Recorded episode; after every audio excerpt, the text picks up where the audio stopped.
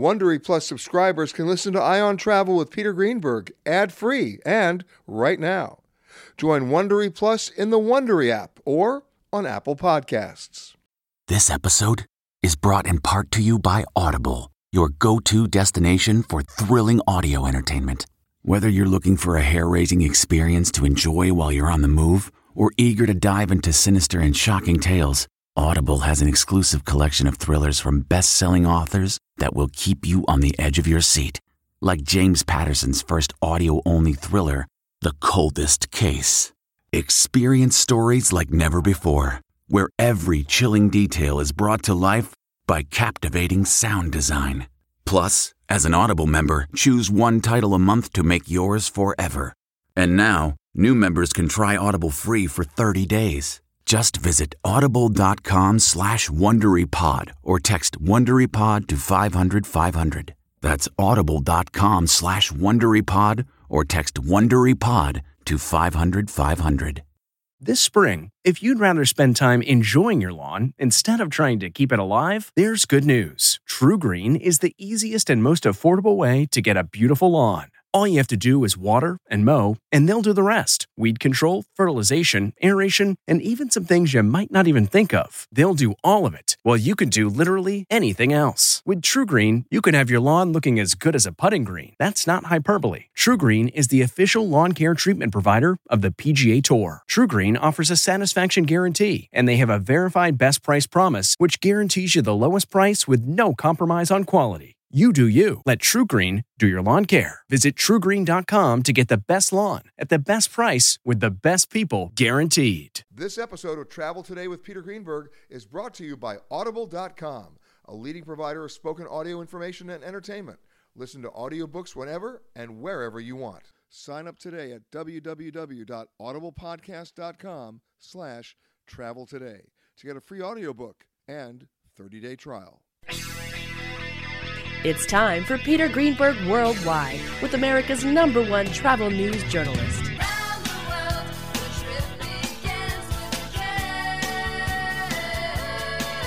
And now, the man who travels over 400,000 miles each year, your travel detective, Peter Greenberg. Hi, everybody. Peter Greenberg here, and welcome to the podcast that's done from a different location around the world every single week. One day Canada, the next day Thailand, then New York, London. You just never know.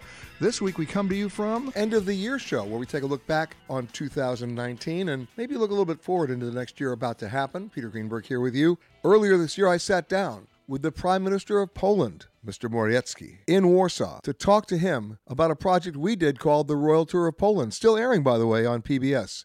His views coming up. As many of you know, for the last 18 years, uh, I have produced a special series of global television specials called The Royal Tour, featuring heads of state, where I actually go to, to sitting kings, presidents, or prime ministers and get them to give me six days of their schedule unencumbered. And then during that next six day period, I'm not the tour guide. I'm the guy. I'm, I'm the tourist.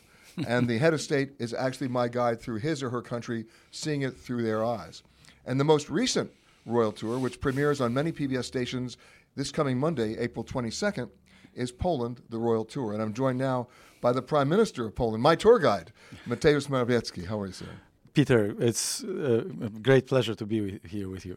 You know, as I said to you when we, when we first met, when I grew up, I was watching Poland Hmm. on black and white television.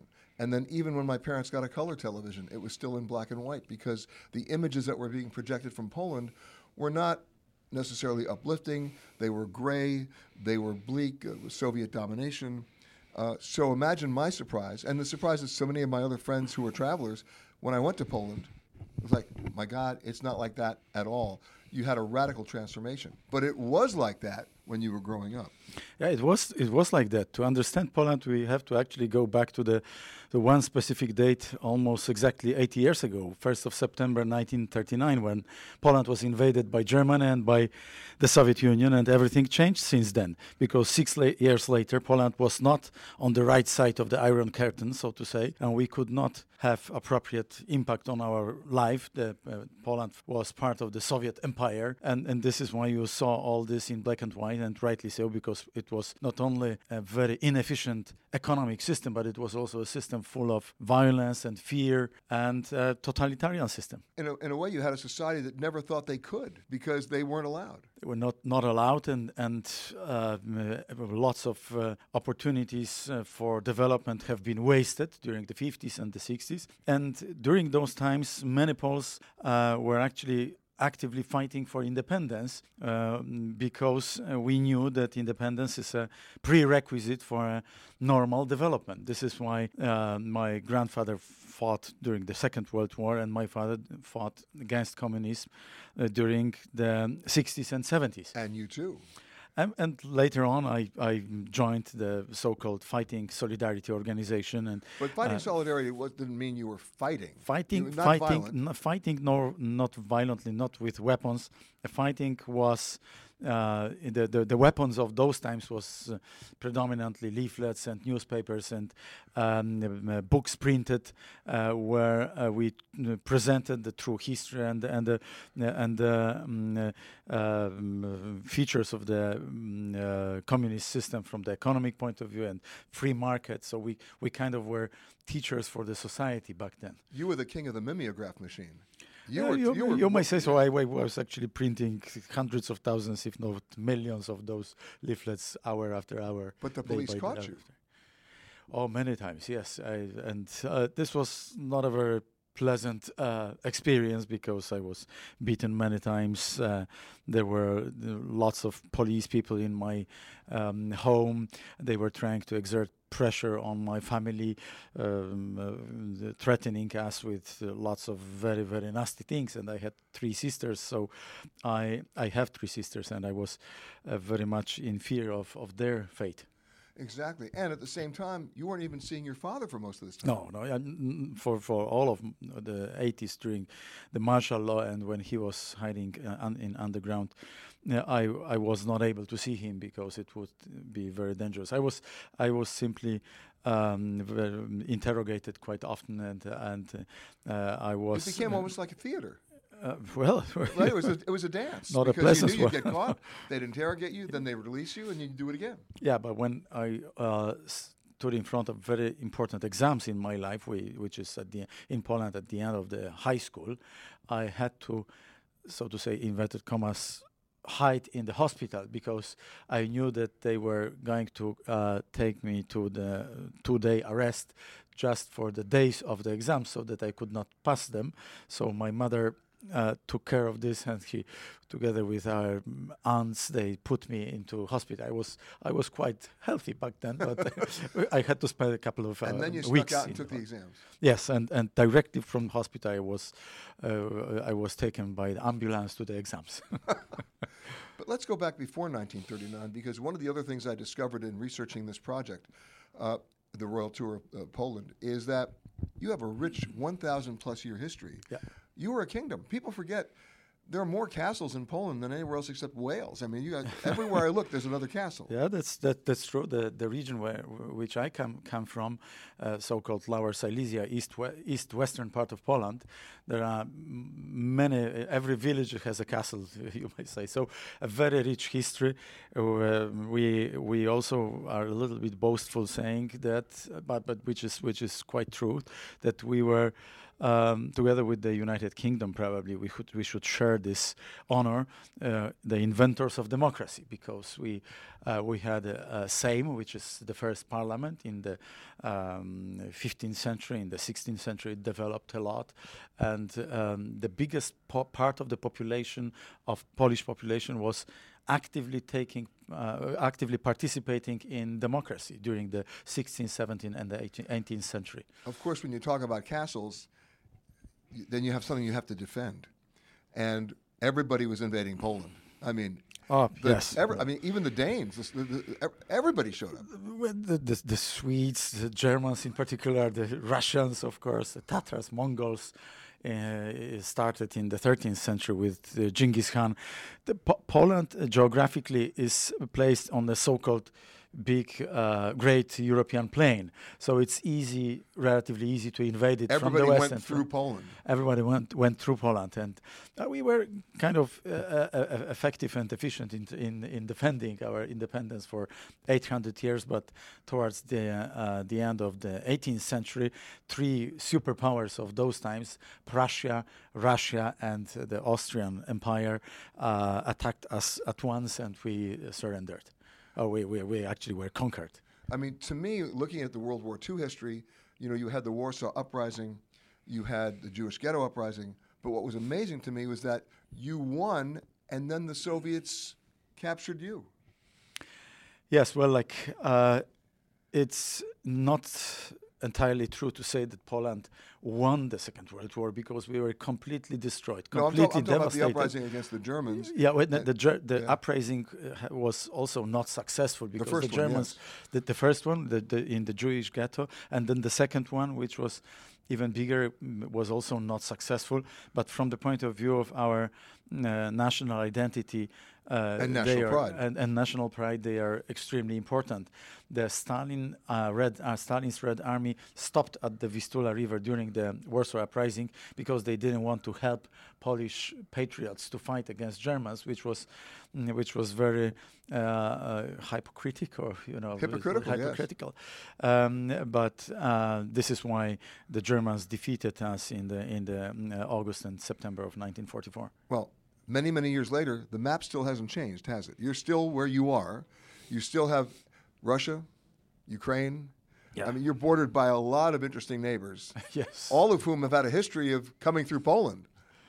But these days is different because we have uh, democracy, we have uh, restored peace in Europe, and the European Union is a very good thing. Uh, those in America or in some parts of Europe who wish the European Union to break down, to fall apart, uh, do not do not wish the transatlantic community well, because the European Union is not an e not not easy to to for for many participants, but it's the best what could could happen for for Europe, and this is why we work hard to maintain to preserve the stability and unity of the European Union as a partner in the transatlantic uh, community, and I could not think of a better um, community uh, than uh, the United States, Canada, and, and the European Union. So what uh, you're together. saying is you're better together than alone. Absolutely, united we stand, divided we fall. Exactly. We're talking to Prime Minister Mateusz Morawiecki of Poland, and when we come back, I want to talk about what we did together, because you okay. took me all over the country. And we did see a few castles, didn't we? Yes. At the top of them, as a matter of fact. Absolutely. It was amazing. You and I literally crisscrossed the country, and we only saw maybe a quarter of it when you think about it. But we hit or, some. Or less. Or, much th- less. Thanks a lot. but we, we put a lot in those six oh, days. Oh, yes. Yeah. I mean, Enormous. what was amazing to me was going to your hometown, which I'm still learning how to pronounce. So tell me how I'm doing this. Wrocław. Wrocław. Wrocław. Okay. I mean, an amazing, complete restoration of, of a city in terms of its architecture, number one, right? I mean, that the church there, the clock, right? Yeah. All of that. Amazing. Copernicus, right? But this is also where you fought in, with solidarity. Yes, well, like, you were going to school there. Uh, absolutely, I, I, we went to school there. I, this is the this is the city where first, uh, as you as you mentioned, Copernicus, the, the famous Polish astronomer, uh, was actually spent uh, some time in Wrocław. And the lunar well. clock still works. And and then the lunar clock sti still works, and uh, this was set up in 1580s, so uh, much much before the Mayflower hit the coast of the United States. So you're trying to say you were ahead of us? Well, uh, much ahead of you. okay, I'll take yeah, that. and then, um, then of course, where the mm, uh, Lower Silesia region was uh, reconnected to, to Poland, and was very important in the um, in the transfer during the transformation uh, process, which began in 1989. Uh, just a little digression. I uh, during the 80s, nobody would have believed that the communist is going to to fall so so so quickly. Uh, so I, I, wanted to be a teacher, a teacher of history. I wanted to teach uh, through history, But then a transformation started in 1989, and many of us requalified to do different uh, jobs. I mean, I remember, you know, I grew up in the Cold War. I never thought they were going to go away. It, it, was the, you know, yeah, the hammer exactly. and sickle. See, it was yeah. there, and then all of a sudden, in about a one-month period, it completely fell apart. I mean, it, it, went away so quickly. I don't think even the West was prepared for it. Uh, no, uh, you're right. What was critically important was the resistance, resistance of the so-called solidarity movement, uh, which was actually a trade union, but trade union fighting for independence, so an awkward species. Um, and um, in, in, during the 80s, the war uh, in Afghanistan, together with the solidarity movement, was more and more difficult not to crack for not the to Soviets. Me- not to mention Berlin. Well, like many people think here that something started in Berlin, but nothing started in Berlin. The Berlin it War, ended in Berlin. It, it ended in Berlin. Berlin, uh, the, the reunification of Germany could not have happened without solidarity. So this is why the Germans thank us for what has happened in towards the end of the 80s. And then, of course, all around that area, uh, and then in Krakow, of course, which is essentially it, it's its own World Heritage Site. I mean, it's it's it's an amazing city, all the preserved architecture, and yet you know Wrocław, Wrocław. I'm going to pronounce yeah, this right. no, no, was, was perfect. I did okay. Yeah. Uh, you guys got okay. beaten up in World War II. You have you have Yeah. a lot of destruction there. So as you go through Poland with me, we're seeing everywhere that got destroyed, but then everywhere that got rebuilt. Yes, and uh, and uh, to tell you the truth, that the rebuild process started right after the Second World War. During the communist time, there were kind of the double uh, reality. One, the one, the political reality, which ninety-five percent of the pop of, of, of the population hated and uh, disapproved. But on the other hand, people started to live their lives and they, they rebuilt uh, the, the towns, the cities. They started to um, um, to work in this um, inefficient uh, system. Um, but we've lost lots of opportunities and wasted lots of time, 45 years. Before we run out of time, I think I should tell everybody that I went to the University of Wisconsin. I'm a Badger. You went to Northwestern. You we were at Kellogg School of Management. So you were hanging out in Chicago. Yes, I spent some time in Evanston, in Northwestern U- uh, University, uh, doing some executive programs. Um, and uh, I still have lots of good friends uh, coming from those times. But that was your opportunity to also see America. Yes, uh, and I spent a lot of time, you know, uh, well, like several weeks traveling with my family across different national parks in particular, because I always uh, admired all the Bryce Canyon, uh, the canyons of uh, Utah, Arizona, the Yellowstone Park, Yosemite in California, uh, Nevada, and so on. And you drove across. Yes, all the United and you States. camped. and we camped in KOA. do you know such a camping? I know? KOA. I absolutely do. So uh, every night, uh, every Are you a good Are you a good camper? We are very good campers. You can ask my wife. I'm not. I'm not. I'm You're not a camper. No, I love the great outdoors, but I also like a nice suite at the end of the day. Okay. I'm, I'm pampered that way. But no. But the point is, you were roughing it out there, huh? yes. Yeah. In uh, Colorado uh, rivers and and lots of other places. Uh, I w- one of our most uh, beautiful place where we would like to come back is the Bryce Canyon. I think in Utah, Yeah. in the state of Utah. That was your favorite. Yes, this was our favorite. Why? Well, because of you know the what the nature chiseled out of those rocks was absolutely gorgeous, And and the light. and the light and the colors, everything, fantastic. Toto, I have a feeling we're not in Kansas anymore.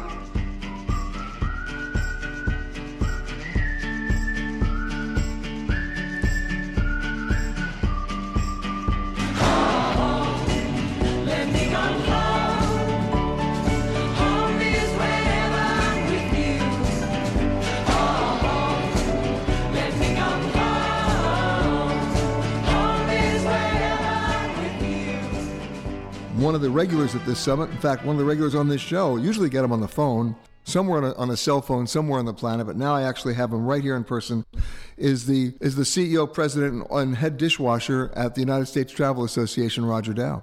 Hey, Peter, it's great to be with you as always. A lot of dishes to wash these days. Indeed. One of the things that happens at this summit um, is looking at the real numbers, the hard numbers, not just U.S. numbers, but global numbers. But global numbers affect the U.S. What's your takeaway from from this summit? My takeaway is that this industry, the travel and tourism industry, is continuing to be one of the fastest growing industries in the world. Uh, one of five new jobs are coming from this industry around the world, and it's, it's so important. That's why countries like China look at travel and tourism as a pillar for building their workforce and creating jobs. Uh, but I also think that's a good news, and the bad news is a huge labor shortage. I'm very concerned about getting the workers to work in hotels and restaurants. First of all, you know, it's, and you talk about in the United States. Right. Because, look, if you go to a restaurant in Italy and you sit down at the table, there's a 95% chance that that waiter who's serving you, that's his profession. That's his, it's, it's, it's the job he loves to do or she loves to do. That may not be the case in the U.S. No, the U.S., uh, many times our servers are people that are on their way somewhere. Might be a student going to college, might be somebody in between jobs. And so it's probably split. There's probably 50% of the waiters, waitresses are full time, and the other are on their way somewhere and short term, so they don't have that career and that long term training and that uh, will to serve, so to speak. So, what's the solution? More education possibilities at the university level, or what? I think the solution is uh, getting people to understand that this travel industry has a tremendous amount of opportunity. I don't think there's a high school teacher in America that's talking about you should become a, pers- a travel and in- industry executive. You should be a lawyer, a banker, a fireman, but they don't talk about it and they don't understand. This is one of the biggest industries in the world. And we've got to get that fact down there that this is the way you can build a career and build wealth for your family. Now, you talk about shortages. Where are you seeing the shortages?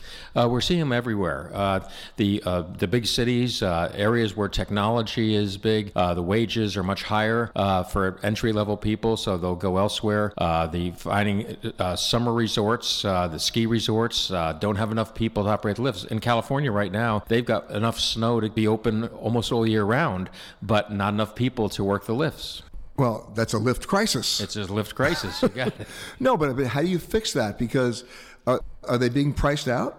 I think they're being priced out, and uh, I also think there's not the uh, understanding of how you can come in, work at a front desk, and all of a sudden, 10 years later, be running your own hotel. Uh, I don't think people look at this industry as long term. I think a lot of people look at, oh, it's the, the school job you have or whatever. And I think we've got to teach people that there's such a big opportunity here. And I think we've got to look at immigration. I mean, let's face it, uh, we've got to get some kind of comprehensive immigration reform because uh, we do need the workers in this industry. It's very labor intensive. Well, you've got an immigration crisis worldwide. You have an immigration crisis right here in Europe, where we are in Spain or in Poland or in France or in Germany. They haven't addressed that. You have a Brexit crisis where people don't even know, you know, who they're reporting to, so mm-hmm. to speak. And then you have the immigration policies of the United States government, which are at best right now confusing. Yeah. And the other shortage, we when you talk about jobs, is I think we're going to face a huge pilot shortage. Uh, one of the challenges that's happening is the, the long haul pilots that fly these big planes across the oceans uh, are all retiring. And there's not the pipeline because. Uh, well, you know where the pipeline used to be, and, and you and I are both old enough to remember that the pipeline used to be in the military. Sure. I mean, you go into the cockpit of a plane 20 years ago and you just ask the guy, who'd you fly for in the military? And they'd tell you, I flew an F 4 for the Marines or I flew an F 5 for the Air Force. The military is not the job recruiting agency that it used to be because a lot of the military, in terms of aviation, is drones. You have gamers out there uh, operating uh, drones all over the world but they're not producing the pilots that the airlines need. Well, not only that, a lot of those pilots came from regional carriers and all yeah. that. And the regional carriers, quite frankly, a starting pilot doesn't make a lot of money. There used to be, you know, a huge amount of money, but there's been pressure on wages. So those people coming out of the military are saying, "I'm going to go elsewhere." So they're not even starting at the regionals. Right. So how do you fix that? Same thing. I think we've got to uh, get people to understand it's a career. They've got to increase the pay levels. Uh, I want the most experienced person in the cockpit. I mean, no kidding. Look at what's going on with that whole uh, 737 MAX. Uh, a lot of people are saying it's a combination of technology and pilot training. As we continue our conversation with the president and CEO of the U.S. Travel Association, Roger Dow. And now we're right here in uh, in Christopher Columbus's town of Seville, Spain, talking to Roger Dow, the chairman of the USTA. And we talk about a pilot shortage. I see a number of airlines starting their own flight schools now in in the Gulf area. Uh, a number of the Gulf carriers are starting their own flight schools, which means they'll train anybody from scratch. You can be a butcher, baker, a candlestick maker, and you can become a pilot. But they they do intense simulator training, and, and you could do it. But the pipeline is not what it used to be. It's certainly not, and uh, it, and it's a great career. I mean, the opportunities today uh, uh, globally. That's one of the great things about the travel industry, Peter, is you can work anywhere. If you're in the U.S. and if you're in technology, you better be in the Northeast, the Washington corridor, Austin, or the West Coast. If you're in Oklahoma, you're not going to work in technology. But in the travel industry, you can be in Fargo or Fort Lauderdale and have a job, and that's one of the great things. Or around the world in Sevilla, you can be here in Sevilla and have a job in the travel industry. You know, the, the WTTC numbers are the travel and tourism provides what one in every ten jobs, but more importantly, one in every five new jobs. But you see, some countries that number is even higher than that. Uh, it's going to go to one in four, they predict, in 10 years. And that's the question where are we going to find these people? We've got to start the pipeline. I even uh, talking to the Boy Scouts and saying, why don't we have a Boy Scout merit badge for travel? I mean, who needs to rub sticks together and make a fire these days? But travel you, opens up the world to you. So you go from be prepared to be ticketed. There you go. I got it. I just wanted to, I'm t- trying to help you out. You got there. all these one liners. No, but when you think about it, you take a look at a lot of the Boy Scouts, they're already traveling with their parents. So why not? I mean, my children, uh, uh, all of our children, have traveled all over the world. My daughter, when she was in mid- middle school, spent a summer here in Sevilla, Spain. My son did a, a, summer in Africa. When I was international travel to me was maybe to go to the beach at the Jersey Shore. Uh, now these kids travel over the world, and uh, it's a huge opportunity to open up the world to them, where we've been so focused when we grew up on just the U.S. All right, that's the challenge in the jobs market, but you have a bigger challenge in the government market, and that is getting the governments to understand this as well. Really have to get the government to understand that this is a prime mover of the U.S. economy. Uh, you're starting to see, you know, a huge percentage of GDP. Travel in the U.S. is 1.6 trillion dollars. It's the biggest industry by the only other biggest bigger industry is transportation products, which is like Boeing planes. Right. So if you put them together, it is the industry that fuels the economy. But folks in uh, government, they look at us as the fun boys and girls, the folks that have fun and and vacations. They don't understand this is dead serious about jobs, about the economy, and you can do both. You can have fun and you can build the economy. Now, you come from the hotel business, right? Right. You when, when did you start at Marriott? I started uh, when I was in college as a lifeguard at a Marriott hotel. it was the number six Marriott hotel, and I'll never forget. The general manager said to me, "Why don't you go to work for Marriott when you get out of school?" He said, "Someday we could have hundred hotels." Marriott now has seven thousand hotels. Whoops. you missed it by a little bit. Yeah, but wait, you were there for how long? I was there 35 years, and uh, what an exciting time it was. I know. Here's the question I ask you now, as someone who's now on the outside looking in at Marriott. When you have that kind of growth and also that kind of consolidation, because remember, they got the 7,000 because they also absorbed Starwood. Correct. Right?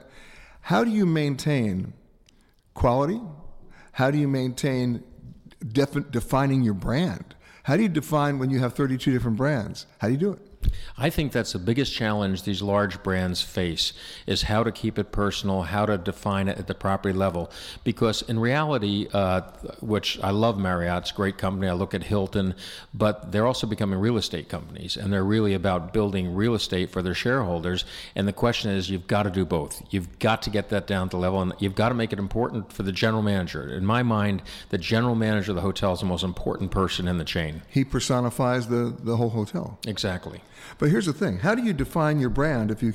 I mean, I mean, how do you justify your rates if you can't define your brand? Well, and defining that brand, when you say 32 brands, that's a challenge. Uh, what is the difference between a Fairfield Inn and a Hilton Garden Inn or a Choice Hotels? What is the difference? What? And I think that's a challenge that these brands are going to have is really carving out what makes them unique and how people can understand the purpose and why they should go to one brand versus another. Well, I have this feeling, and I have nothing to base it on, but if you have 32 separate brands and we can't answer that question of what, what makes one different than the other, there will come a time in the not too distant future where we'll have fewer brands. Well, I think that'll be the case, although uh, one of the things you have with these large organizations, you have things called trading areas. So you will say to a franchisee who owns, uh, let's say, a Fairfield Inn, there'll be no Fairfield Inn within so many miles of your front door. But you could have another brand five feet away. Which is owned by the same company. Owned by the same company. So they're going to have to redo their agreements because they can smell that one coming. It's coming right? big time. I mean, what's the point of having a Residence Inn on one corner thinking that you're protected when all of a sudden a Four Points, which is the old Sheraton brand, opens up next door and it's owned by the same company? Correct. Whoops. And what do you say if you're a Ritz Carlton, the luxury brand that Marriott has, and the St. St. Regis. Regis right across the street?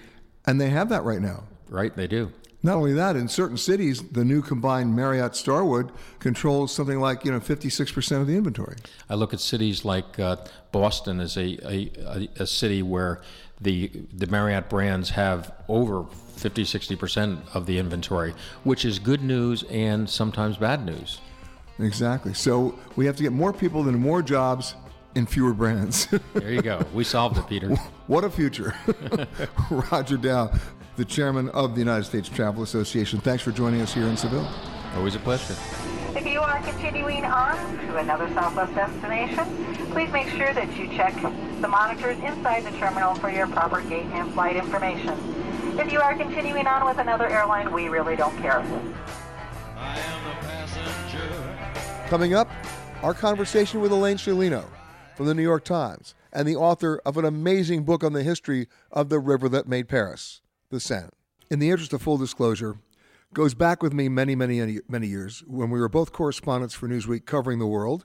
She then went on to become the Paris bureau chief for the New York Times, and then guess what happened? She lived there, she stayed there, and has authored so many amazing books about that city. And the new one is coming out just this week the Seine, the river that made Paris, and her name, Elaine Sciolino. Hello, Elaine. Hi, Peter. It's so nice to talk to you again. You know, it's interesting when you talk about travel books. There, there are three kinds of travel books: memoirs that bore me, destination pieces that are overly promotional, and then a book that's written by somebody who actually lives there, and that would be you. And and, and, and look, you did another book called The Only Street in Paris, which I loved. We've talked about that on the on the show before. La Seduction, which is great. Um, and but this one, you know, I, I people always ask me where my favorite places are in the world, and I, I always give them the same metric, and and the metric really has something to do with water, and it's I always have to be near the water, and so every I remember my very very first trip to Paris I was 12 years old with my parents. And what did we do? We went down the Seine in the Bateau Mouche. And I'll never forget it. Was it very touristy? You bet. Did I love it? I got to tell you, I did because I was on the water. And when you're on the water, you see a city from a completely different perspective. Well, I can tell you that yes, going on a bateau mouche, uh, tourist boat, is very, very touristy. But there's nothing I like to do better at night. Um, I'm not saying this in front of my husband. Uh, is uh, than to uh, go on a bateau mouche boat when it's dark at night because it's spectacular. You see all of the bridges all lit up, and it's it, there's nothing like it anywhere in the world. Now, answer this question because I don't know the answer, and people are always asking me, how long is the river? It's it's 483 miles long. If it were straight, it would be about half that length. But it curly cues, uh, uh, especially from Paris to the sea, and you don't see that in Paris because it's just kind of a curve. But there are wonderful, uh, very very um, dramatic uh, twists and turns to the Seine. And does it get, does it get very deep? It does. It's it starts out like just little springs that spring up from nowhere uh, in in a, a plain in uh, deep in Normandy, and uh, just sort of squishy water. And then as it moves west towards the sea, it it takes in all these other rivers, and so by the time that you get to uh, the other side of Paris, and then Rouen, and then and then the sea at Honfleur and Le Havre, it's extremely deep and extremely broad. Given the title of the book, of course, I have to force you to explain it. Why did the Seine make Paris, and how did it make it? Well, there never would have been a Paris without the Seine because Paris uh, was founded on the island, the Ile de la Cité, uh, in uh, Gallo-Roman times, more than 2,000 years ago, and it was a fortified island and uh, a safe uh, haven, and it, it expanded from there. And everything about uh, the Seine revolves around uh, Paris. And of course, you go down the rivers, that's where commerce was. That's where trade was. And it still is. In fact, there's a move now, a sort of green movement, to use the Seine again uh, for transport of goods. Uh, a supermarket chain is using it, for example, to to transport foodstuffs because it's uh, a lot cheaper and a lot cleaner than uh, river, tra- then train traffic or or road traffic. You know, it's interesting. If you ever want to judge a city about how it comes back to life, sometimes check it out the rivers. I was just in Warsaw, and the Vistula is coming back to life, and it's living proof. I mean, it, it, it, springs to life now. Everything has grown up around the river when it used to be ignored during the days of the communist occupation. Look That's at the right. Detroit. Look at the Detroit River.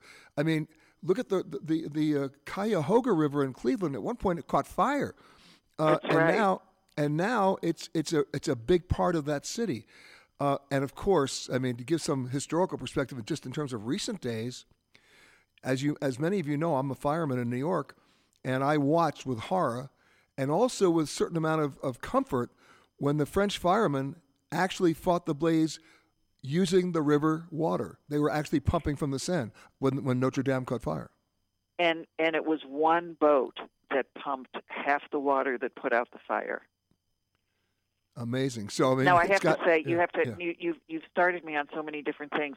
I want you to know that the Seine is clean enough that I drank from the Seine and I went swimming Come on, in the Seine. come on. You, drank from the Seine? I did at the source of the Seine. It's so it's just this wonderful clean spring that that comes from deep uh, underground, and uh, I drank Seine water, and then I actually swam. I have a picture of me swimming in the Seine. And you do not glow in the dark, and you do not froth at the mouth.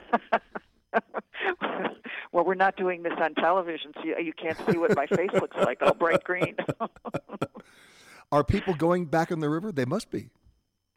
well, people people are coming back to the river, and Anne Hidalgo, the mayor of Paris, was so determined to get the Olympics here for 2024 that she staged this incredible multi-billion gazillion dollar um, uh, uh, campaign, including having Olympic divers uh, diving uh, into the Seine, uh, and then uh, and then even in Paris, so that she wants to make the Seine swimmable again.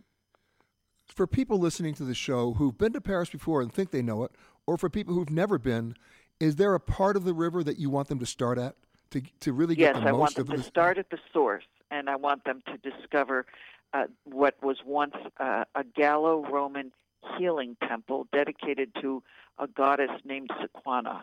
And her statue, a Gallo-Roman statue, is in a museum in Dijon. People came from all pilgrims came from all over the Mediterranean, from what is now the English Channel, to uh, um, deposit uh, uh, ex votos or votives into this huge basin and be healed. And that's, uh, you think you know France, you think you know the Seine, you go there and you're going to discover an entirely different river. And other than the Bateau Mouche, how did you go down the river to do this book? Well, I hate to drive, and uh, my husband loves to drive. So uh, I and and uh, so he, and I have a terrible sense of direction. He has a great sense of direction. So we drove up and down the Seine, the whole route. We actually also walked parts of the Seine, and you can bike uh, parts of the Seine as well. Uh, and then, uh, of course, I went on the river from beginning to end. Uh, I actually went on a very um, elaborate cruise on the Seine from from Paris uh, uh, east towards uh, the sea. And can anybody do that? If you have enough money, anybody can get on one of these wonderful cruises. Yes. But the point is, Um, th- these are regularly scheduled boats. There are regularly scheduled, ext- and and there are more and more of these luxury cruises that start at Paris and go um, and go towards the uh, towards the sea. What all you can bi- eat and all you can drink. Uh oh, obviously, and then all you can remember. Uh, but what what was your biggest surprise in, in researching this book that you had no clue about until you discovered it about the Seine? What was the, what was the big revelation? Gosh, there were many. I mean, I I had no idea that there were more than a hundred songs written about the Seine. You know, I had no idea that there had once been 300 islands on the Seine, and now there's about 117. Um, I had uh, I had no idea about the uh, the, the goddess uh, Sequana, who, according to legend, uh, turned herself into um, uh, water to avoid the um, being ravaged by by by Neptune, the, the sea god. Uh, there are just I had no idea that Verrazano, the Italian explorer that who's who's got a bridge named after him in New York, um, uh, started his journey to uh, the United States uh, on the Seine. uh, I had no idea that um, that Robert Fulton uh, uh, tested torpedoes in a submarine on the Seine. and of course, I not, I had no idea that you could hang that many locks on bridges on the Seine. well, they've been banned. I know they've taken and them although down. you know what, they sell. They, they, they, the city of Paris has auctioned off parts of the. Uh, the, um, uh, the, the the the the gratings from the from the uh, that Ooh, have I- the locks on them. Yeah, I would have make some bought one. I, I would have bought one. I thought that was cool. I really didn't think it was cool. Too, too bad they weighed so much they became a structural nightmare. But uh, I love that idea. The name of the book, by the way, The Seine, the river that made Paris. Baby beside me at the wheel, cruising and playing the radio, with no particular place to go.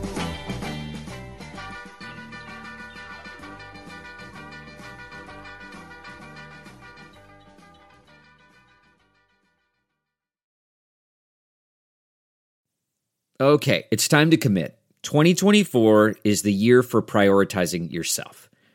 Begin your new smile journey with Byte, and you could start seeing results in just two to three weeks. Just order your at home impression kit today for only $14.95 at Byte.com. Byte clear liners are doctor directed and delivered to your door. Treatment costs thousands less than braces, plus, they offer financing options, accept eligible insurance, and you could pay with your HSA, FSA. Get 80% off your impression kit when you use code WONDERY at Byte.com. That's B-Y-T-E dot com. Start your confidence journey today with Byte. Audible.com has more than 150,000 titles and virtually every genre. So check it out for yourself. Sign up today at www.audiblepodcast.com slash travel today to get a free audiobook and 30-day trial. He's the editor-in-chief of Travel Weekly, also a regular on our television show, The Travel Detective. Arnie Weissmann, how are you, sir? Good. How are you doing, Peter? I'm going to give you the buzzword of the day, the week, and the year. It's the same buzzword uh, and something we're all talking about. I don't know if we're doing anything about it. Over tourism. Yes, that is an issue that certainly has the industry's attention. Uh, it's recognized as a threat, to be honest, by, I mean, by the travel Barcelona, industry. Venice, Dubrovnik, Greece. Um, we- we go Rome, Yeah, yeah. Uh, Florence. Uh, recently in, in Venice, they actually banned the cruise ships from the from from docking directly Yes. at Venice, right? Right. And now they, they have to go. In Rome, if you sit down by the by the by the Spanish steps, you're going to get fined. Yeah. In Florence, if you sit down to eat on the street, you're going to get fined. or if, yeah, yeah. I think it's even if you walk down the street uh, with an ice cream cone, you have to watch it. Exactly, Yeah. and that's really difficult in Florence. Since everywhere, every five feet in, in Florence, there's another gelateria. Right. Uh, and then, of course, you have um, uh, Barcelona saying they don't want to become another Venice. Yeah, it's. I mean, the the the number of tourists rising has been phenomenal over the last decade. Lots and lots of factors contributing to this. Um, among them, the rise of the middle class in India and China has, uh, you know, travel is seen as a right to be exercised as soon as you have the the means and uh, free time to to do it, and everybody is taking advantage of that. What it looking forward right now, 10 million people aboard an airplane every day. It, by 2035, that number will rise to 21 million, according to uh, IATA. And they'll all be in the center seat. Yes, well, no, will be in the center seat.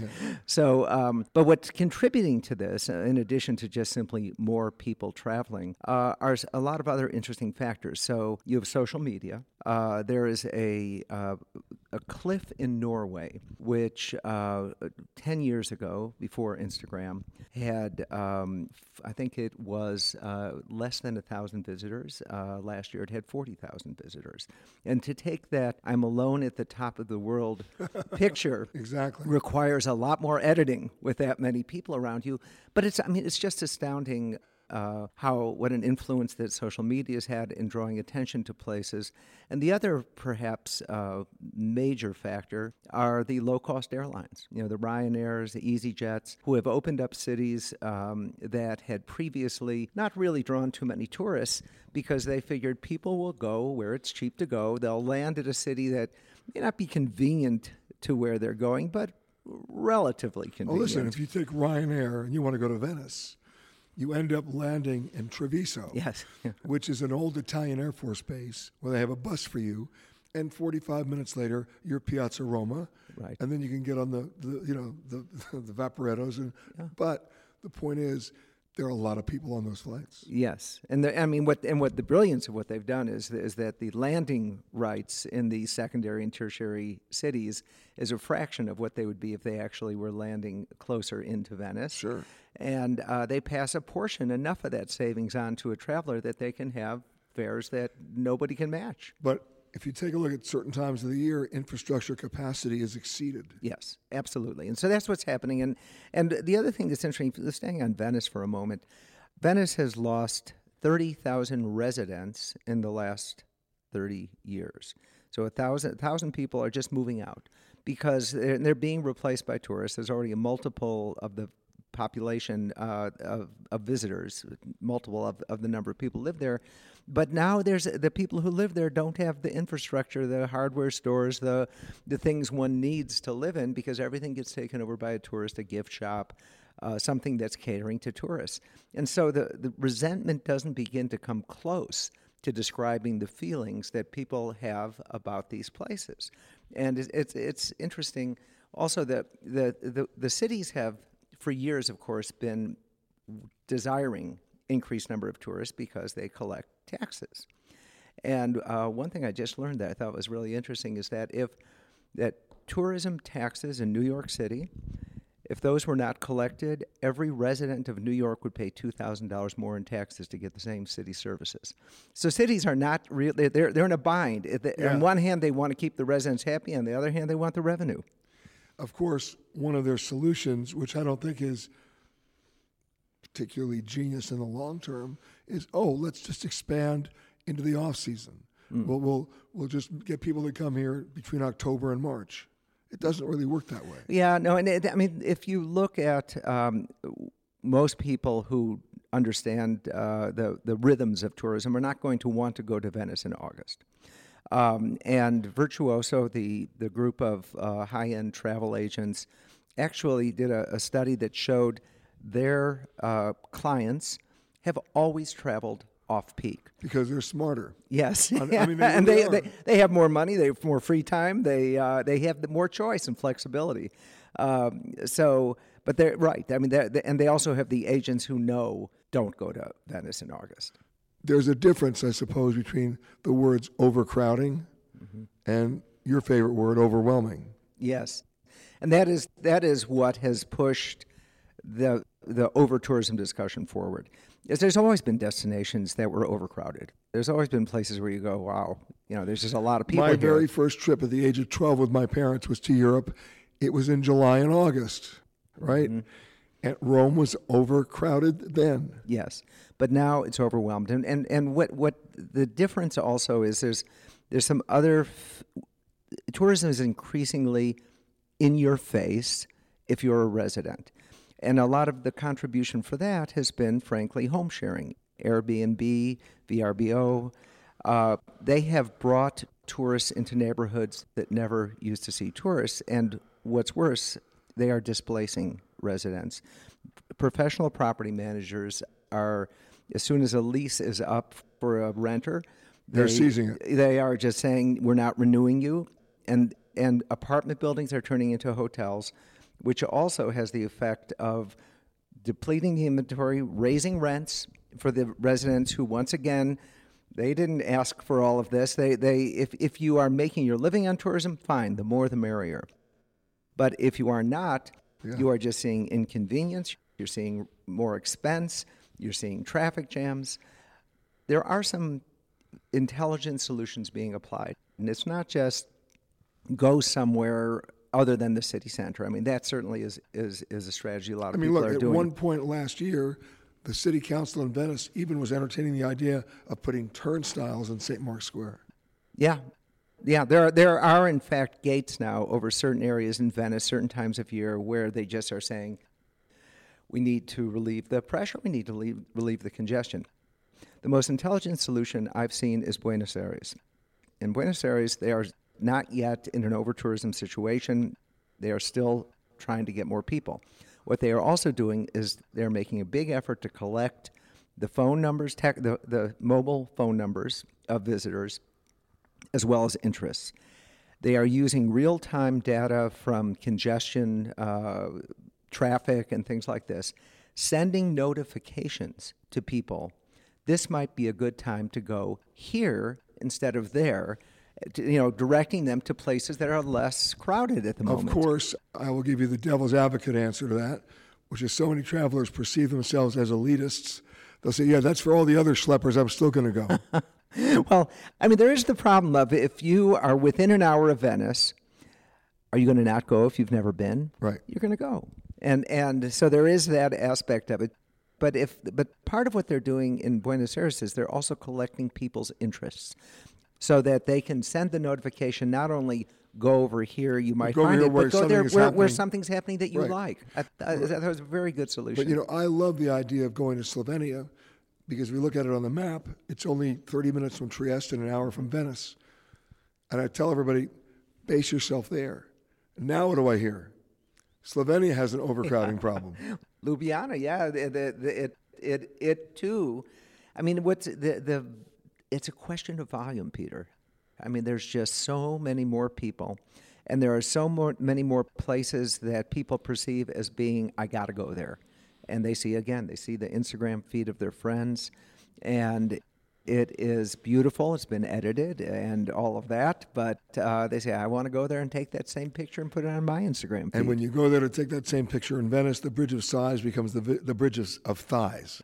I mean, depends how tall you are, baby. it's bad. It's bad.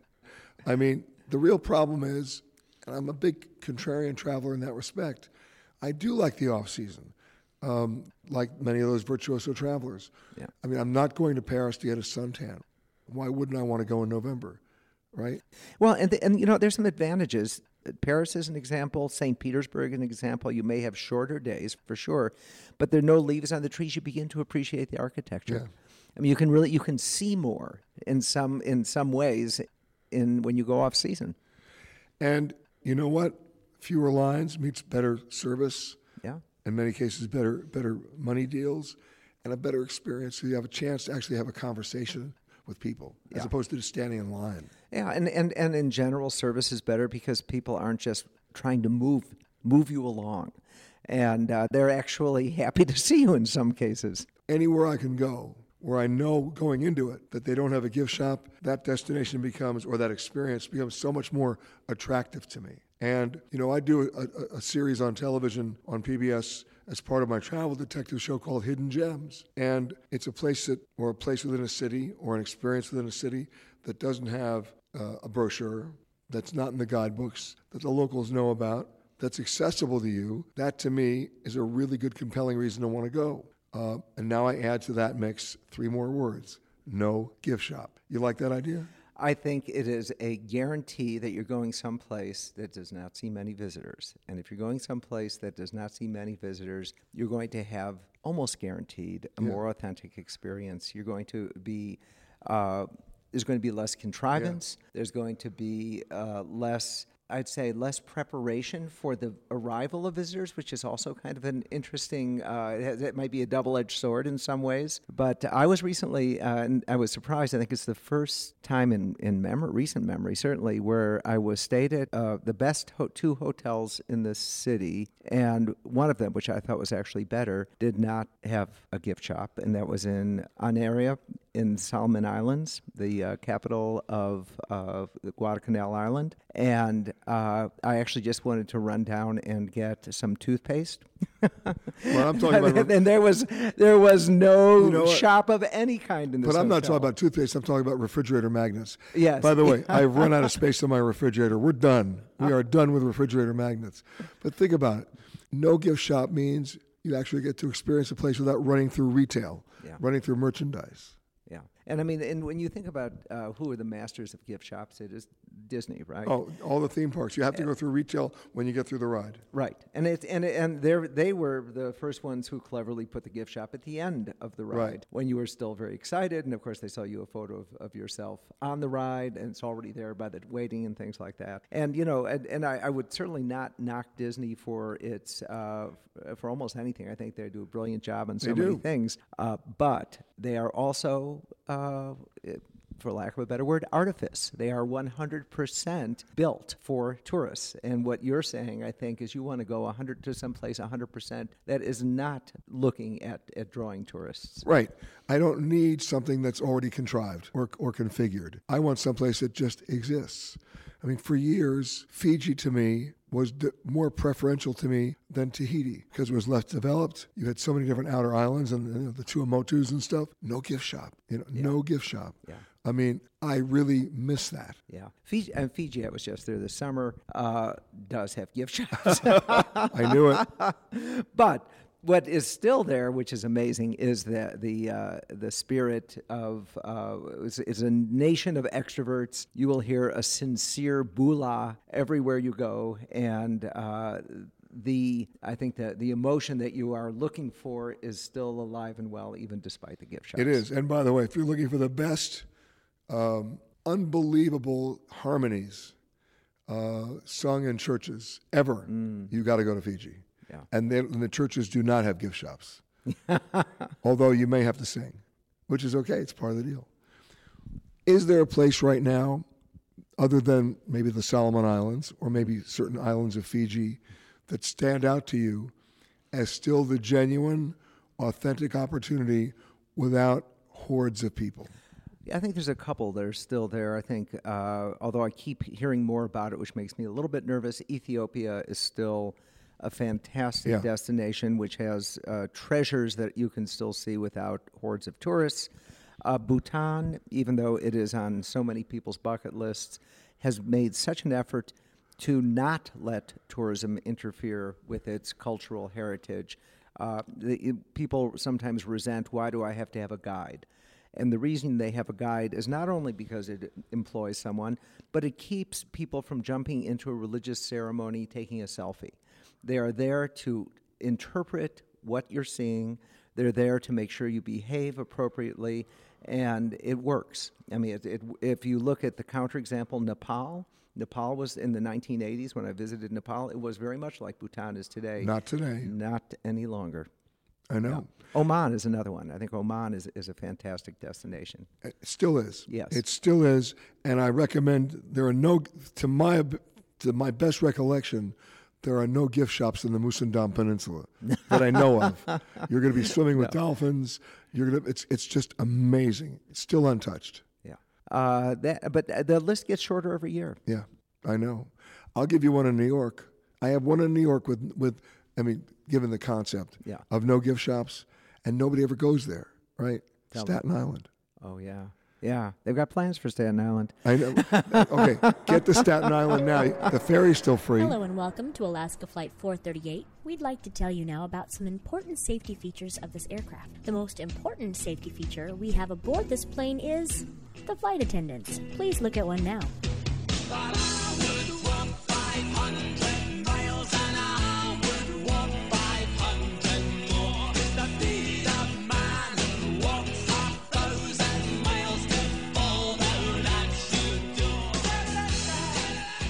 Joining us now, a conversation that we had with Mike Boyd, one of our regulars on the show and the head of the Boyd Aviation Group, a great prognosticator on the world of airline travel for the year 2020. My next guest, a regular on our show, usually by phone from some distant remote location, but now I have him actually in the studio with me uh, from the Boyd Aviation Group, the venerable, legendary Mike Boyd. Thank you very much. Did you like that introduction? That's a great intro. I mean, it's wonderful. Recently in Las Vegas at your annual aviation forecast, uh, I was in the audience and listening to you, and you came up with a number that was pretty staggering about the airport infrastructure in China and about the number of passengers that will be traveling from China and within China. Uh, and let's start with just the airport structure. I mean, the Shanghai airport alone. I mean, the numbers that you were coming up with in terms of their real estate and their operations and where they're going to start flying was staggering.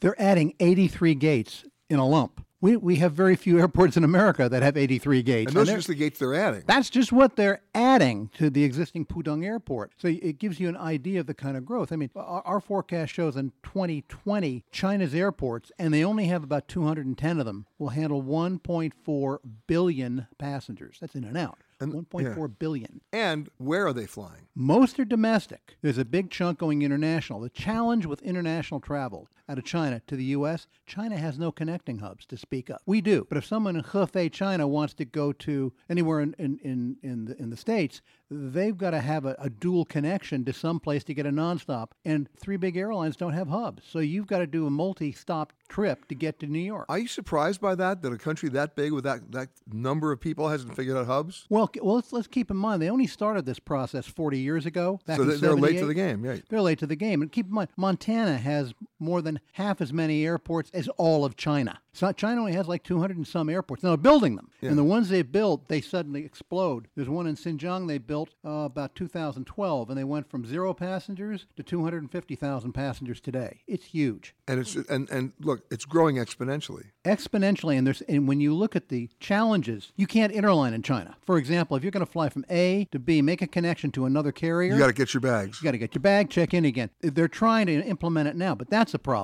and then the fact that you know there's right now today we're carrying they're carrying they're generating about 15% of the total traffic that would come to the US if they had a more open system that they're developing. It's it's incredible. We're talking right now it's down 6% this year but you're looking at 3 million people. It could be more like about 30 million people when it opens up. And the Chinese, the number of Chinese passengers is going to exceed American passengers now. Yes, we, our our forecast shows by roughly October of 2021, uh, the government in Beijing can open up the bubbly and start celebrating because they will be carrying more passengers, not more enplanements, but more passengers will be generated than the U.S. So what are the what are the challenges for American passengers with this knowledge? Well, uh, it's the same thing for an American passenger. Getting around China can be a problem sometimes. And, and, and China, like America, hasn't really opened itself up as well as it could to, to U.S. Better, they've done a better job opening up to U.S. customers than we have to Chinese customers. But still, if you want to take a trip, let's just say from Zhengzhou to Hefei, it's going to be a hard thing if you don't speak Mandarin. Right. Now, in this country, we haven't seen a new airport in more than 25 years. That was Denver, mm. right? Right. Now, we are fixing the Salt Lake Airport. We are improving LaGuardia. I mean, there's, there's money being put into the infrastructure. But my prediction is at the end of the day, in about a year and a half to two years, when they reopen the brand new LaGuardia, you'll have a brand new, gleaming, brilliant, congested airport. Guaranteed. Absolutely guaranteed. It's in new york. But let's let's keep in mind th- there are differences here that i, I I brought up you know a, a while back. America has over 4000 airports and every one of those airports is a future node of communication as we get more drones and new logistics and all that. So we're kind of ahead of the game. Yes beijing has a new airport. Uh, turkey has a new airport in istanbul. We've got Worland, wyoming. And that is not an inconsequential airport because it opens up a whole section of our country. China would love to have our airport system. Well, let's talk about you can talk about Wyoming, but the bottom line is we're not opening up new airports in this country in terms of huge airports. We don't have the real estate. Correct. And even if we did, we're talking 10 years from now, right? So what does that do in constraining U.S. airports, uh, U.S. airlines in terms of their expansion? Well, you know, it, it, it depends on where people want to go. Keep in mind, the average aircraft size is growing. You know, if from roughly 2007 to now, you know, there's there's about 12% fewer flights in the sky Because they got more seats in the air. more seats, and it's not just bigger airplanes; it's more seats on every airplane. But that's one way they're they're dealing with it. I mean, there there, there are no small airplanes coming out of manufacturers today. The smallest thing in t- five years is the a seven- A220. the A220, and that's 100 seats. Right. There's nothing smaller than that. The old 54 seaters are gone. They're all gone because they're, they're not economic. And keep in mind, the 50 seat jets we've had, we only had them because the taxpayers in Brazil, you know, got shafted with a with a privatization. Same thing with the people up in Canada. So the, With Embraer in Canada, With Embraer yeah. in Canada. So the costs of developing that airplane were never paid for by by the companies involved. So that's why we have it. But right now today, we do have we see a system happening. For example, Boston.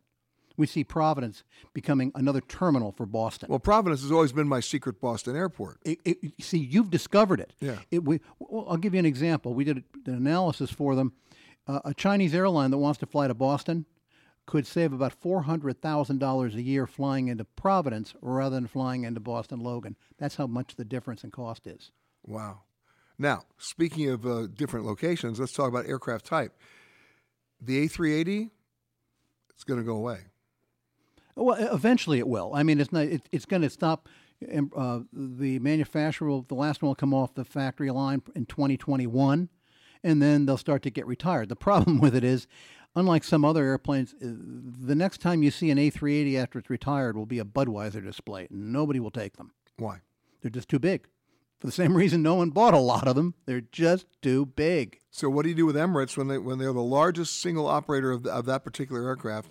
They've got so many planes at Emirates. They're actually flying a, an Emirate plane right now from Dubai to Oman. It's a 40 minute flight.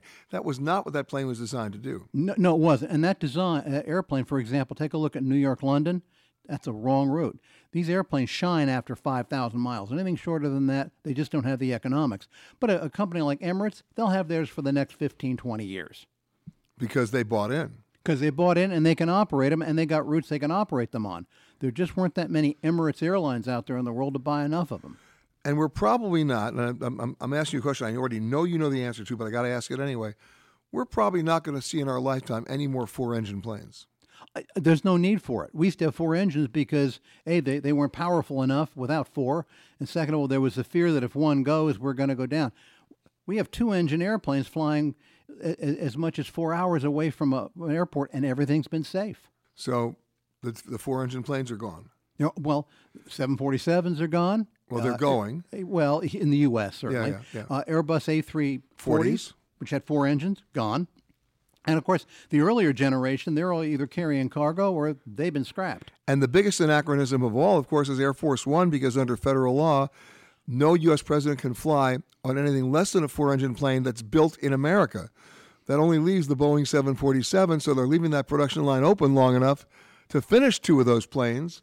And, uh, and then after that, I don't think they're going to build them anymore. Well, yeah, th- there there is some cargo demand for them. The 747-8 has a very slow cargo demand. Yeah. So you're looking at th- two or three years. But as far as passengers go, no. And the A380, I'm, I still think they're going to be a cargo plane. Uh, you know, uh, UPS tried to order as a cargo plane, and they decided it was too big because even for them, even for them, And FedEx too. and it take yeah, because it takes time to unload and load an airplane and turn it around. You know, this is you know my father's company flew cargo in in Vietnam, and they found out that larger airplanes did not work. Small ones did. And so, if you want to go see an A380 outside of the Emirates in the next two or three years, go to a desert near you. Uh, well, or a, or a Budweiser display, one or the other. You're hung up on Budweiser, Uh, aren't you? it's big, big, big. You know. Does that come with the Clydesdales? Uh, uh, With the Clydesdales, yeah, absolutely. You know, it, it's it's cat food. Let it go. No, I actually, but I actually like flying the A380. I, I, I, I enjoy it. Yeah, it, it, everybody. I've never met anybody who hasn't liked it. See, it's a quiet airplane. It's a very comfortable airplane. It's big, but uh, that so what? I mean, I'm sure the the Pan Am Clippers that went across the uh, Pacific before World War II were very comfortable too. Right, but they just didn't add up in the terms of the, the economics. No, they didn't. They- They made five of them too. That was the end of it. Come fly with me, let's fly, let's fly away. If you can use some exotic booze, there's a bar in far Bombay. Come on and fly with me. Let's fly, let's fly away. Come fly with me, let's float down to Peru. Coming up, our extended conversation with the editor at large for National Geographic Traveler, Costas Christ. My next guest has turned into a regular on this show, whether you like it or not. He's actually the editor at large for National Geographic Traveler and always has something interesting to say about not just general topics, but how they actually impact you in your daily lives. And of course, every time and just about everywhere you travel. His name, Costas Christ. How are you, sir? I'm fine. Happy to be here, Peter. Uh, you know, every year we seem to have certain buzzwords. It's ecotourism or sustainability. You and I have like, talked them to death.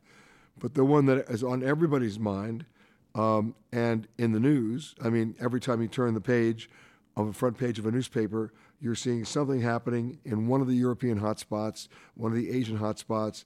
They're either closing a beach or banning certain kinds of traveler behavior, or in some cases, banning certain kinds of vehicles uh, from entering the harbor sometimes.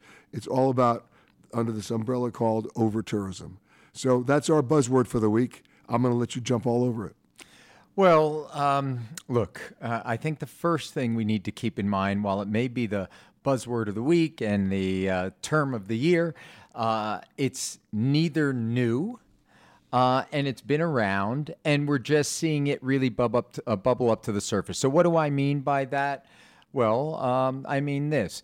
1987, uh, I took a photograph in Ngorongoro Crater in Tanzania of a traffic jam a traffic jam in Ngorongoro Crater, one of the world's most iconic wildlife uh, national parks and reserves.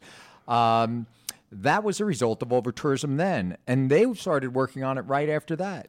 Uh, the first global campaign on over tourism was in the Galapagos in 1992. Right. And they, in fact, after that, they, they, they basically enacted and then enforced new regulations on number caps, number of ship caps, you may, you may anything you want. And you know, frankly, uh, Peter, you know, if we really want to stretch it back, I mean, I grew up on a uh, barrier island off the coast of New Jersey. The year-round uh, population in the winter was about 1,100, and we swelled up to 26,000 in the summer in a one one mile square beachfront area. Well, we have the same issue where I live in the summer, Fire Island, another barrier beach. In the winter, the population, the full-time population on an island that's 32 miles long is about 250 people. In the summer, it can be 250,000. So, with that in mind, um, what we're really in is an evolution of the travel and tourism industry in a couple of ways. So, we're starting to see the proverbial chickens, uh, what do they say, coming home to roost or something like that. And by that, I mean this. In 1950, you've heard me say before, 1950, the first year they kept on the movement of travelers or tourists, there were 25 million. Fast forward to February of this year, 1.4 uh, billion. By 2030, we're talking 2 billion. So we're seeing a growth in numbers and we're starting to see the impact now spread to more places. So hence, local people's lives are being affected, environment is being affected. We know that just uh, days ago, uh, uh, in Venice, they banned large scale cruise ships from Venice Harbor and being near the old port. You mentioned beaches closing in the Philippines, that took place. They've closed uh, Thailand as well. Exactly.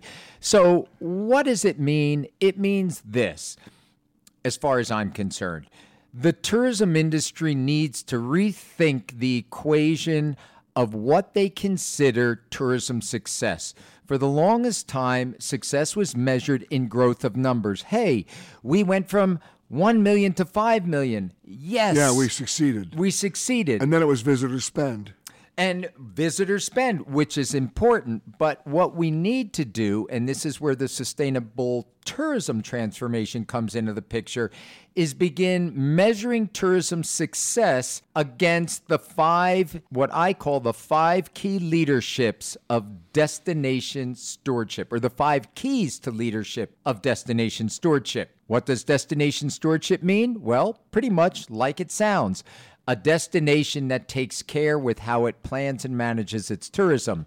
What are those five keys? One, yes, the stuff you would think, environmentally friendly. We want that to be the case. Two, protection of nature. Three, protection of cultural heritage. Four, economic and social well being of local people. Five, educating the visitor. When you get all of those things together, we start to see a more positive result. But I want to I want to start at the at the rear of the line first with educating the visitor. How about educating the government, educating the private sector, so that you don't have to worry about the other four? I'm so happy you said that because right now, speaking of buzz terms, a lot of the talk, not surprisingly, on the part of the industry and the part of destinations is, oh, we have over tourism because of the way tourists behave. And that's true to an extent, but we also have over tourism by the way destinations market themselves, the policies that governments either have or don't have in place that contribute to this. We were talking about you know how you have to pay attention or you're going to lose it. when it comes to over tourism. So, Costas, who is paying attention? Well, I want to, when we say if you don't pay attention, I just want to emphasize what I mean by that. Uh, at the end of the day, and Peter, you've heard me say this before, you know, what does the travel industry really sell? What do destinations sell? They sell nature, they sell culture. That's really the foundation of what this industry is. We go to cultural destinations for that, for culture. We want to go, you know, to places of the world where we have a sense of authenticity, where we get to know the local way of life. That's all cultural heritage in that sense. And of course, we talk about proverbial rooms for view, beautiful beaches, beautiful mountains, wonderful nature. So that is the product we trade in, and we need to pay attention to taking care of that product and the people who live there, which bring us right back to what you just asked me. So, for example, we know that the country of Slovenia is doing it well. In 2016, they won Green Destination and they're the a small Year. country that couldn't take the numbers. They're a small country. Well, let's let's think about that for a moment because Croatia is in the middle of an over tourism crisis, and they're talking Thank about you, Game of Thrones. and they're talking about possibly closing parts of Croatia. And Slovenia, and that's and Croatia is a very tiny country, and Yeah. Slovenia nearby is a tiny country, but they took a different direction. They took a different approach, and they decided to one make sure that tourists were educated to the type of behavior they wanted, and by that I mean respecting locals, being part of the heritage, enjoying the beauty, and they also decided to regulate and monitor how tourism developed. It wasn't just a free for all. It wasn't just write me a big check and you can have a hotel anywhere you want it. It was don't write us a big check and we'll tell you where we want a hotel based on what we need. And we'll tell you the limit of the number of rooms. There you go. Big Sur, California. Yeah. Right now, Big Sur's become a little bit of a tension spot over over tourism. I was just in Big Sur last week. What's the good news? I sat down over four days and had meetings, large meetings, with residents, many of whom were upset about tourism, to talk through the issues, with business leaders who were concerned about, oh my gosh, we're going to lose business if tourists don't come, with the municipality, meaning local government, about, hey, you know what? The, the sky's not the limit with tourism. We need to think about what kind of regulations and infrastructure we have to prevent environmental damage. And I also met with the nonprofit community, the environmental groups, the various other organizations and community groups that are there for economic support and development. So the point is this when you bring all those players together, and try to have a civil conversation because when I arrived, it was pretty tense. But after Right. four days of discussions, what happened? They're sitting around the They table find now. common ground. They're finding common ground. And you know what? There is common ground to be found. And the other thing we just need to recognize, Peter, is that tourism needs to be planned and managed. Key words. It can't just run amok on its own. When it's planned and managed, we see the positive power of travel. It's not just about over tourism harming places, but there are many parts in the world where tourism is the invitation that is changing poverty alleviation and giving people livelihoods. We wouldn't have the Serengeti or the Great Wildebeest Migration if it wasn't for tourism, to give you an example when it comes to nature and wildlife. Sure. Now, there are some ministers of tourism who think they've figured out the solution over tourism by getting people to come in off season months. Is that really the answer? it's a temporary fix, Yeah. but you know, let's be realistic, okay? Uh, I was listening earlier to somebody talking about Venice is beautiful in January, you know, uh, and there's nobody there. You'll have it all to yourself. Well, there's a reason people go in July and August. It's because it's a time of year when they have vacations, when their their kids are out of school, when they maybe have a break. So you know, not everybody can blast off in the middle of a school year and go off to Venice. So, but on the other hand, there are a lot of people who can. So there's something to be said by sharing tourism across different months, building shoulder seasons. That's a temporary solution. We need to think not just what do we want to be in five years? What do we want to be in 10 years and 20 years? And what kind of policies do we need to have in place now so that when we look at tourism 20 years from now, we understand how it's going to be helping this destination? It's about planning real numbers for real scenarios. When you just know that the numbers are going to increase, you got to even get 10%, 20%, 30% ahead of that if you're going to try to have some management over an over tourism crisis.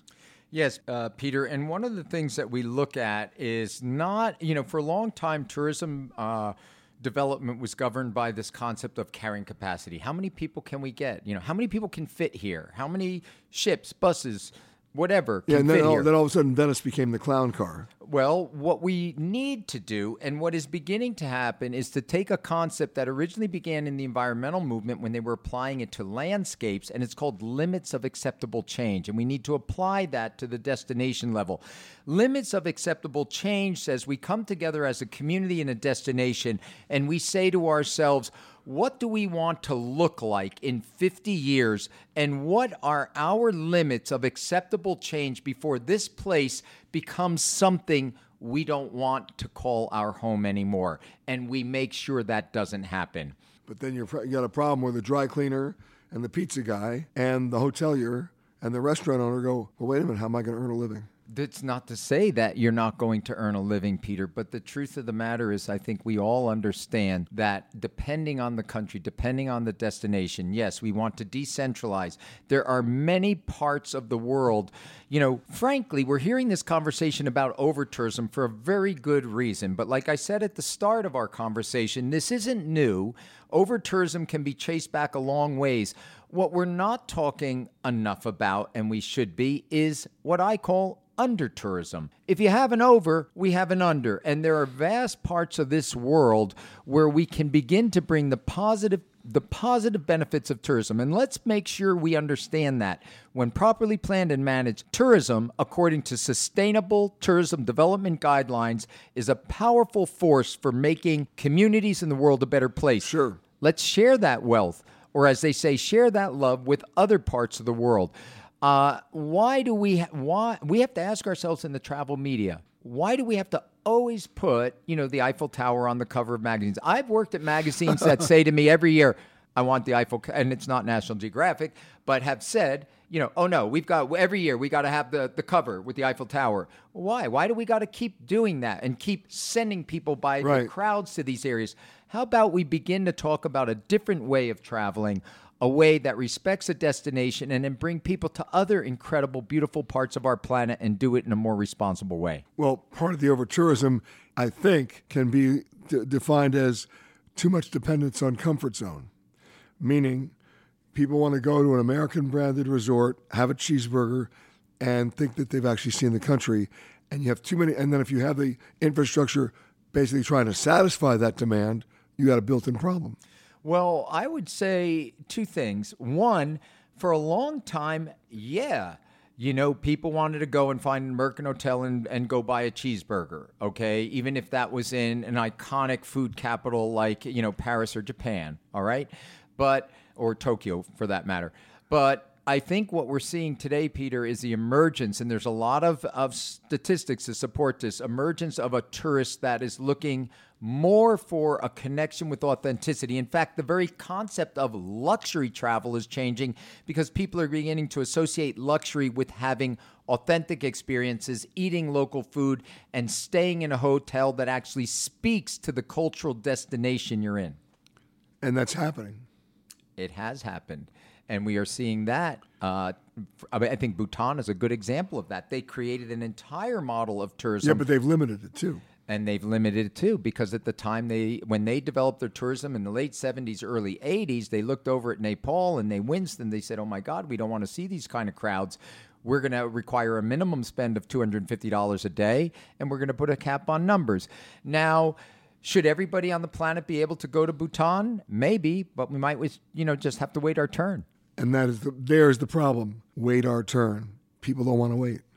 Yeah, but you know, we we live on a fixed planet of resources. We are on a finite planet, Peter, and you know, the only future for the travel and tourism industry is a sustainable future, and that means investing in protecting the places we visit. If we overrun them, if we damage them and destroy them, everybody comes up the loser. We saw that in the Philippines, Boracay Island. They closed it. And it graced the cover of every travel magazine. Best beach in the world in its day, best sunset in the world. Crowds, unplanned tourism. What happened?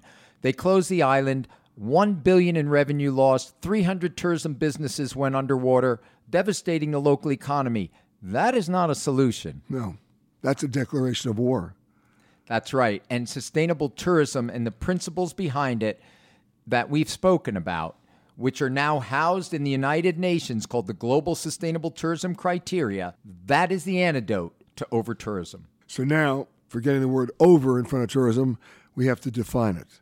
We have to define it in such a way that people understand what their responsibilities are every time they travel. That's right. We need to educate the traveler. We need to get governments to begin to understand that you measure tourism success by its impacts on improving people's lives, protecting nature and culture, and also addressing climate change in the context of environmentally friendly practices. That music means we're out of time for the entire show, the best of 2019. But get ready, everybody. The best of 2020 is about to happen next week. So we'll see you then. You've been listening to Peter Greenberg Worldwide. Catch us each week as we broadcast from a new location somewhere around the world.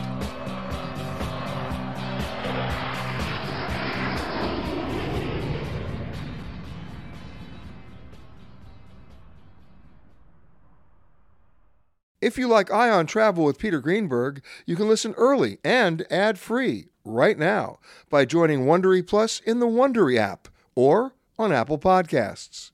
Prime members can listen ad-free on Amazon Music. Before you go, tell us about yourself by filling out a short survey at wondery.com/survey.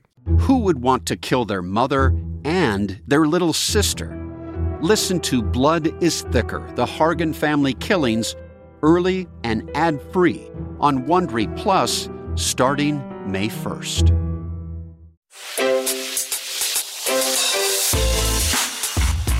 Hi, this is Jill Schlesinger, CBS News business analyst, certified financial planner, and host of the Money Watch podcast.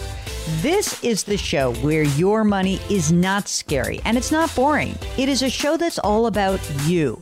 It's your questions that make it possible for me to provide unconventional and entertaining insights on your money and maybe more importantly, on your life. I'm going to be your financial coach, someone who brings common sense and an insider's perspective on how to manage your money and your emotions. And I promise we are going to have a little bit of fun along the way. Have a question from retirement to career changes to college funding? Just send us an email at askjill at jillonmoney.com. Follow Money Watch wherever you get your podcasts. You can listen ad-free on the Amazon Music or Wondery app.